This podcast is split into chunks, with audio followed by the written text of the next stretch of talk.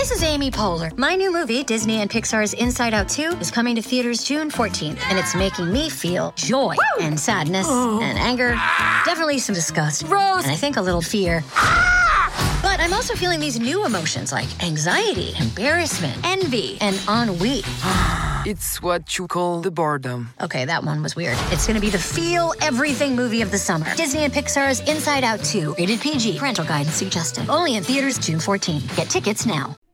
Eccoci, pillole d'amici, piccoli sprazzi, piccoli interventi per commentare in diretta eh, gli, gli, le performance dei ragazzi. Daddy, partiamo con lui che eh, porta appunto Portami a ballare di Luca Barbarossa e lui, ragazzi, è uno che secondo me, Daddy, finito amici, può andare avanti, eh. Mm, sta creando una bella fanbase, è molto apprezzato, molto stimato. E quando fa cover di questo genere, credo che siano il suo punto forte. Con di questo genere intendo dire queste cover emotive perché lui riesce ad appoggiarsi perfettamente come un attore d'accademia te la interpreta, però essendo, essendo, la musica diversa, diciamo differente dalla recitazione, essendoci una melodia che di per sé ha dentro già delle emozioni, arriva. Poi vabbè, lo dico sempre, lo dico sempre che lui è un bravo ragazzo, ma io lo dico intendendo che comunque è uno che riesce a cantare con gli occhi ingenui di un bambino. E quando in un brano parli di balli antichi che nessuno sa fare più allora ci siamo è lì che ti serve l'innocenza l'ingenuità.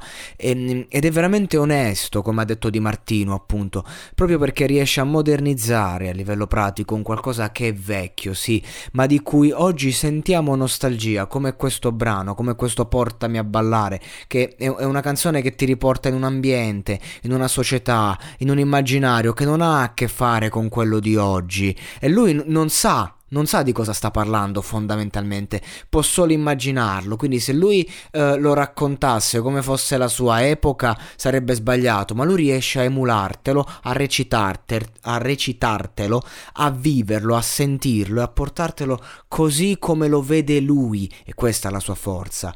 È per questo che dico che queste cover le vive bene, perché lui sta nel suo e nel suo ti porta quello che vive con sincerità. E quindi di conseguenza per me vince questa, questo duello bello, con Rosa tra l'altro, non a caso, non deve essere facile, lo ha vissuto sentendolo intensamente, lo ha vinto perché appunto è stato onesto. È chiaro che questo suo modo di essere, di fare, quando si scontra magari con un gigante faccia a faccia nella stessa disciplina, potrebbe portare, portarlo a soccombere, no? Magari ti manca quel punto in più, però la verità è che quel punto in più lo sta prendendo giorno dopo giorno, sta prendendo fiducia, sta lavorando, è in crescita e secondo me quando ci sarà bisogno di tirar fuori davvero il cuore, le palle, perché magari sei a un punto di svolta o dentro o fuori, è lì che magari uscirà fuori quel qualcosa di sé che ancora non sa neanche di avere, ma che ci sarà.